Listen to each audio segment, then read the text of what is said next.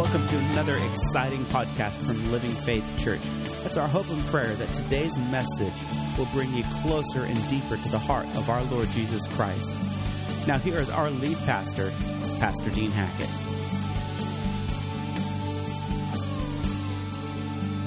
Amen. Faith is great confidence in, it is full reliance upon, and absolute trust in the nature and the character, the unchanging character of Almighty God. It is believing that God is exactly who Scripture says He is, that He is Almighty, that He is all knowing, and that He is all present. He is present everywhere at the same time.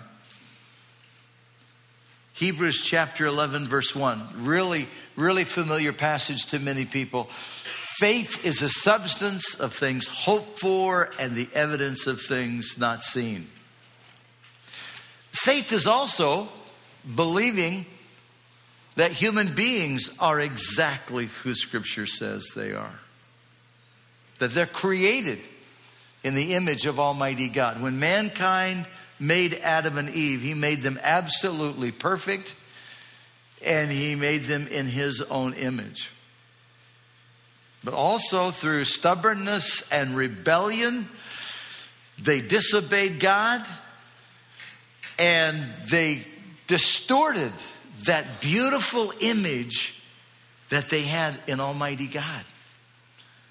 And from them, every human being that has been born, though made in the image of Almighty God, that image is distorted by sin. For Scripture says, For all have sinned and come short of the glory of God. That's in verse 23. Verse 10 says, There is none righteous, no, not one. Faith also believes that there is a very real heaven. That Almighty God created heaven as the capital city of His kingdom.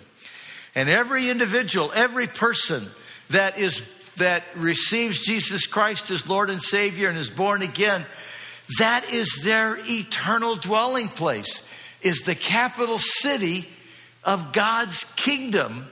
And that one day, at the end of time, that capital city is going to come out of the third heaven and will be upon a recreated earth, and that will be our eternal dwelling place. That city that has gates of pearl and streets of gold, and where the presence of Almighty God is the light, and that the gates never close because there's no fear, there's no sickness, there's no disease, because sin does not enter there. Amen? A very real heaven. Also, faith believes that there's a very real hell and lake of fire. Now, think about this. The Lord Jesus Christ, the night he was betrayed, before he was betrayed in the Garden of Eden, he said this He said, Let not your heart be troubled. You believe in God? Believe also in me. In my Father's house are many mansions. If it were not so, I would have told you. I go to prepare a place for you. And if I go and prepare a place for you, I will come again and receive you unto myself, that where I am, there ye may be also. Heaven, our eternal dwelling place. Amen? But the same Lord Jesus Christ said earlier in his ministry, it's recorded in John chapter 5, Father has given me authority. And in the last time, I will raise the righteous to eternal life, but the wicked will be raised to judgment. And the Lord Jesus Christ taught, it's recorded for us in the Gospel of Luke. He taught about two very real people. One's name was Lazarus. He was a poor man. He lived in poverty. But he was a righteous man. And there was a rich man. And he was not a righteous man. He was a wicked man. He was unjust. He was unmerciful. He was unkind. And both of them died.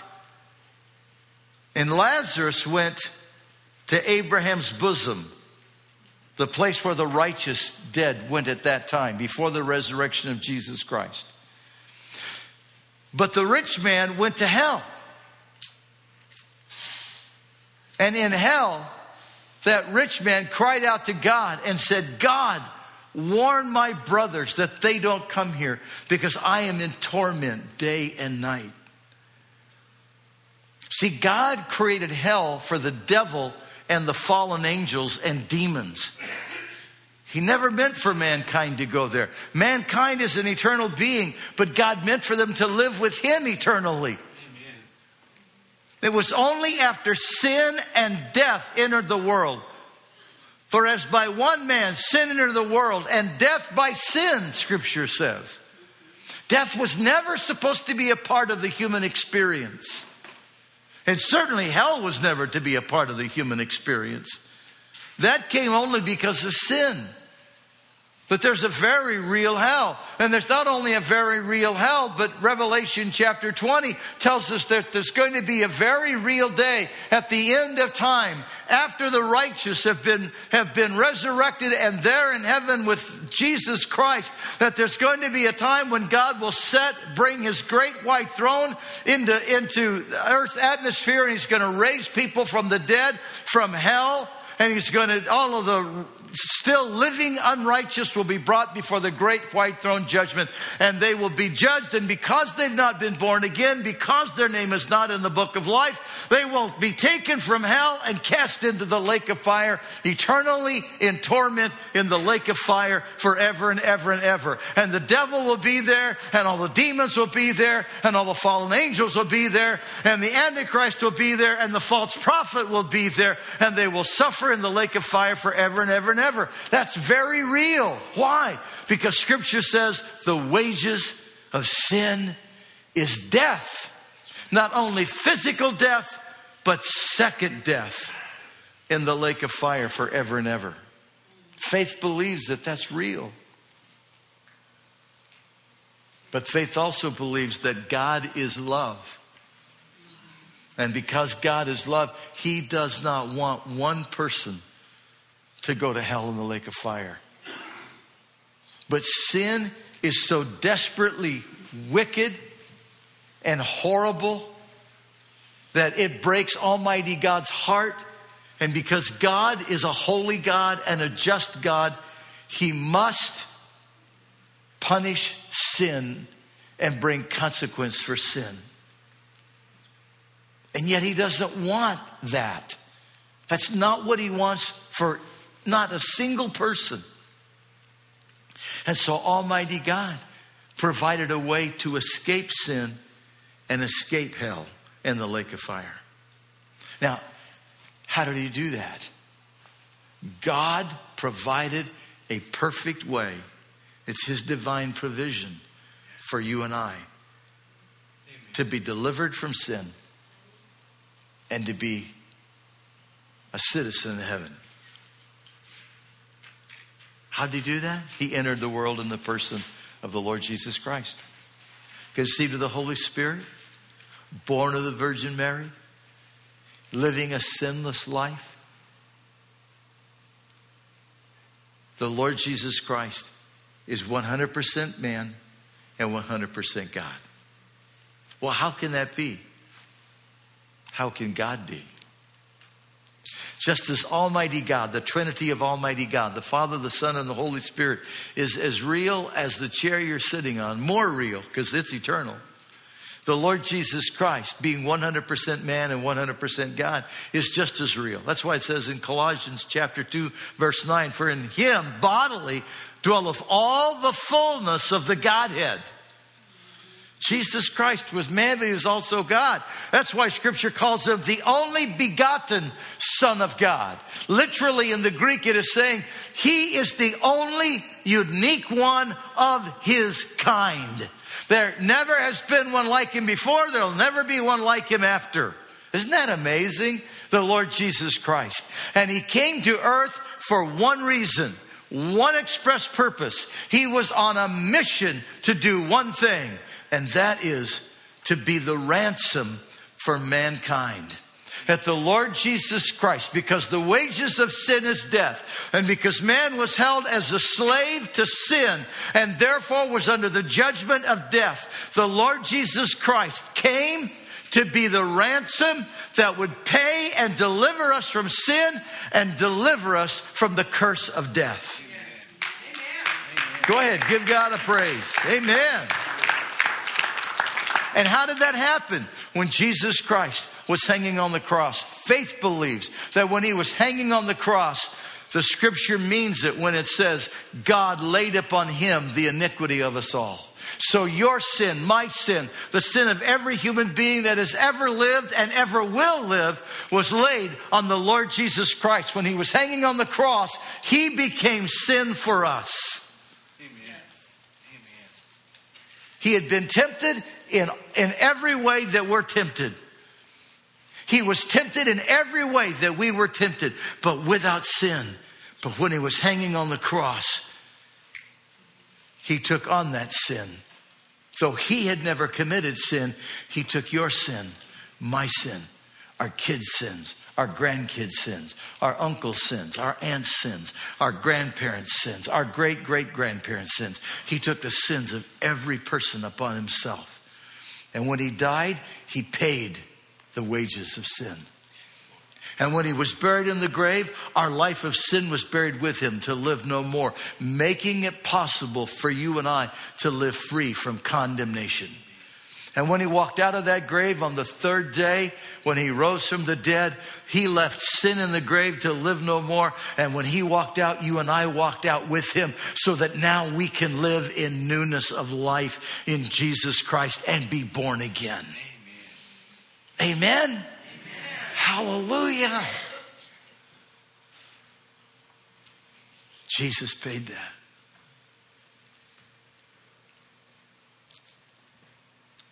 We must be born again. Because it doesn't matter how good we live, it doesn't matter how hard we try to keep the Ten Commandments, it doesn't matter how much we try to do right we are a sinner right from birth.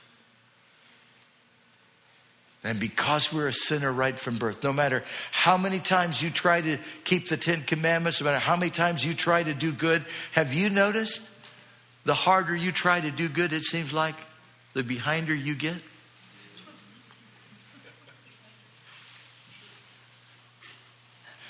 Romans chapter 7, right?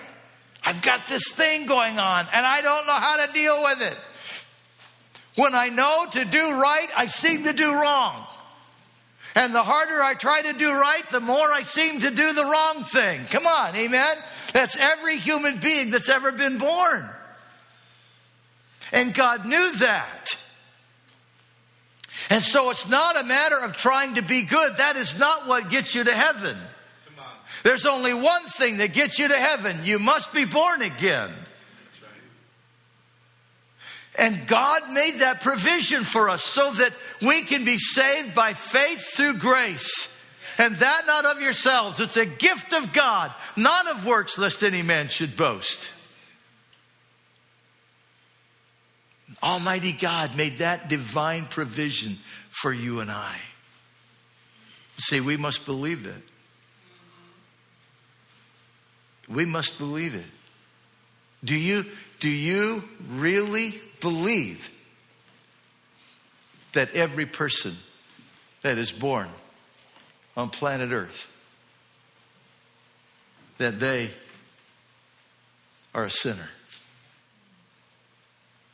See, that's that's the mission of every child of God. Every child of God that has been born again and received Jesus Christ as Lord and Savior, Almighty God gives to us the personal responsibility to shine the light of the Lord Jesus Christ throughout the earth. Listen to what the apostle Peter wrote in 1 Peter chapter 3 I'm going to read verse 15 and then we're going to jump over to chapter 4. But sanctify the Lord God in your hearts and always be ready to give a defense to everyone who asks you a reason for the hope that is in you with meekness and fear. See, we're all supposed to be a witness and be prepared to give a reason for the hope that's in our heart, but not belligerently.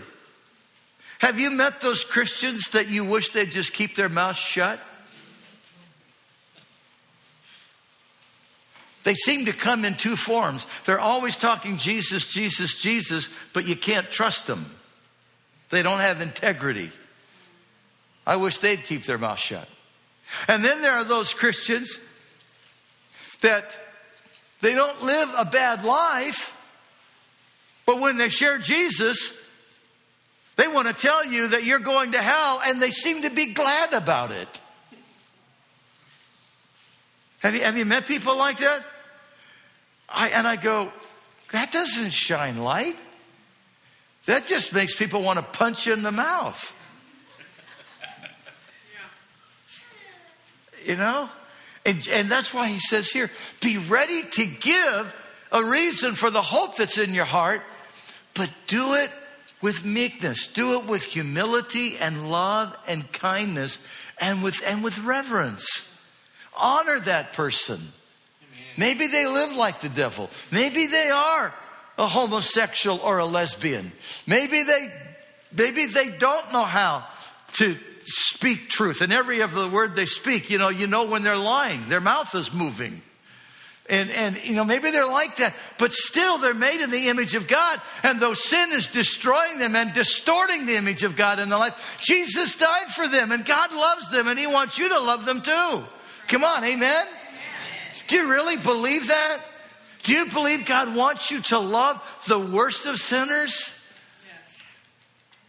I, I am greatly concerned that the church has lost its love for the lost and so we don't follow what Jesus said. Listen to how he said it in chapter 4. This is, this is very interesting because after he's talked about we've got to give a reason for the hope, then he tells us that we, we are stewards of God's grace. Is that amazing? Yes. Be hospitable to one another without grumbling. Did you ever do that? No, we won't go there. Ask each one who has, as each one has received a gift, minister to another, listen, as good stewards of the manifold grace of God. Have you ever thought about you're supposed to be a steward of God's grace? You may be the only source of God's grace in a person's life ever. And he goes on to say, minister that grace to everywhere you go. Share your gift with everywhere you go. And see, because God means for us to be light in the dark world. And, and you may be the only light in the, in the workplace where you're at. You may be the only light that ever shines in those people's life of darkness. You may be the only source of grace that will ever step into their life. And Almighty God wants you to take it. That's why Jesus said this in his Sermon on the Mount. He said, You are the salt of the earth. But if the salt has lost its flavor, it's good for nothing but to be cast out and trampled under the feet of men. You're the light of the world. A city set on a hill cannot be hidden. Neither do men light a candle and put it under a bushel, but on a candlestand that it may light everyone who's in the house. So we have to ask ourselves a question How's my light shining? Do I keep it well hidden? Am I incognito for Almighty God? Am, am I a secret agent for the Lord Jesus Christ? Did I make sure nobody knows it?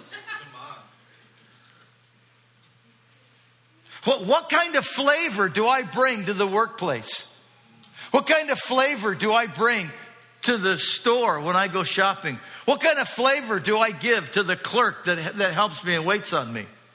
Do they, do, do they see Jesus and do they taste God's mercy and grace for my life? Or do they taste my sourness like I'm a child of God and I've been baptized in vinegar?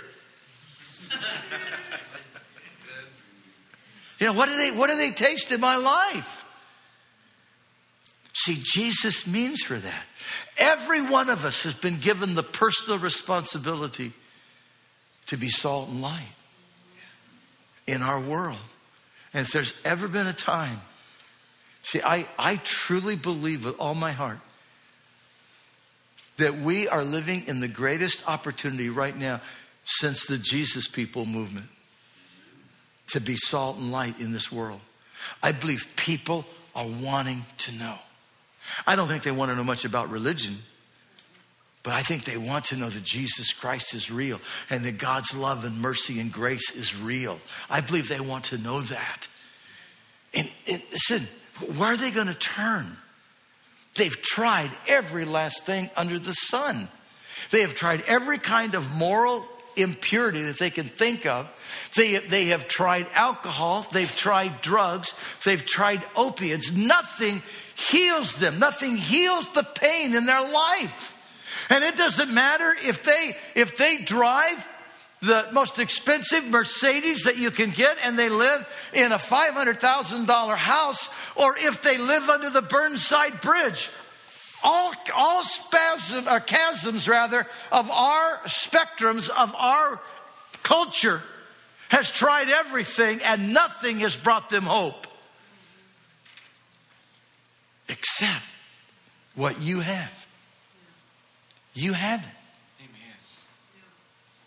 And that's the mission of every child of God. We have this mission. Would, would you read this together with me, please? Go ahead and go to the next slide for me. Oops, I'm sorry. Go, go next. I already talked about that. Here we and keep going. I got two of those. How did we get two of those? We got three of those. No, I didn't. I, I know I didn't make that many. Is it stuck? It got stuck. Try one more time. This is not the projectionist's fault. There's something. There we go. We got it. I maybe really did put three of those in there and didn't know it. Obviously, I did, huh? Sorry, that was not the projectionist's fault. That was my fault. Please forgive me, okay? You missed your opportunity. Please forgive me. Thank you. Okay, here we are. Would you read this with me now? Okay. All right, everyone together. As a child of God, the mission of our life is to plunder hell and populate heaven. Amen. Amen. That's our mission. Every one of us, that's our mission. How do we do that? By shining our light and being salt. Take the flavor of God's love, mercy, and grace to work with you tomorrow. Take the light of Jesus Christ with you tomorrow. Dear ones, listen, truly, truly, there is no other way for them to know. They're not going to know. Now, I know some of you may say, well, Jesus will reveal himself to them. He'll show them. And I know he's doing that in marvelous ways. But I, I want you to notice it is extremely, extremely rare in this culture for, for us to hear that Jesus Christ physically revealed himself to someone. Now, I've personally met someone like that one time in 48 years of ministry. I, actually, I'm in my 49th year of ministry. That's a scary thought. To, to, to share the light of Jesus Christ. We must shine that light. We must shine that light. God, that's God's plan. That's His divine plan that He laid out from the very beginning of time. But Satan hates us sharing our light. And he's doing everything he can to stop us from advancing. Our mission and our vision at Living Faith Church, you've heard me say it time and again. You've seen it in writing, but we're going to say it again this morning. Our vision and our mission at Living Faith Church, what is it? to win a city, to be a life giving church where faith becomes reality. To win a city. That's our mission. We want to win as many people from hell and get them to heaven as possible. Come on, amen? amen. We want to win this city to Jesus Christ. And to do that, we must be a life giving church where faith becomes reality. We've got to live it real. Amen? That's why I love it every time people share answers to prayer and miracles, how God has touched them and healed them, how God has given them a miracle, because that shines the light of Jesus Christ. We are so blessed that you joined us online today. For more resources on how you can grow your relationship with Jesus Christ, visit us online at www.winacity.com. If you would like to speak with someone about your relationship with Jesus Christ or would like prayer, you can contact us at 541 567 4486 or email us at info at winacity.com.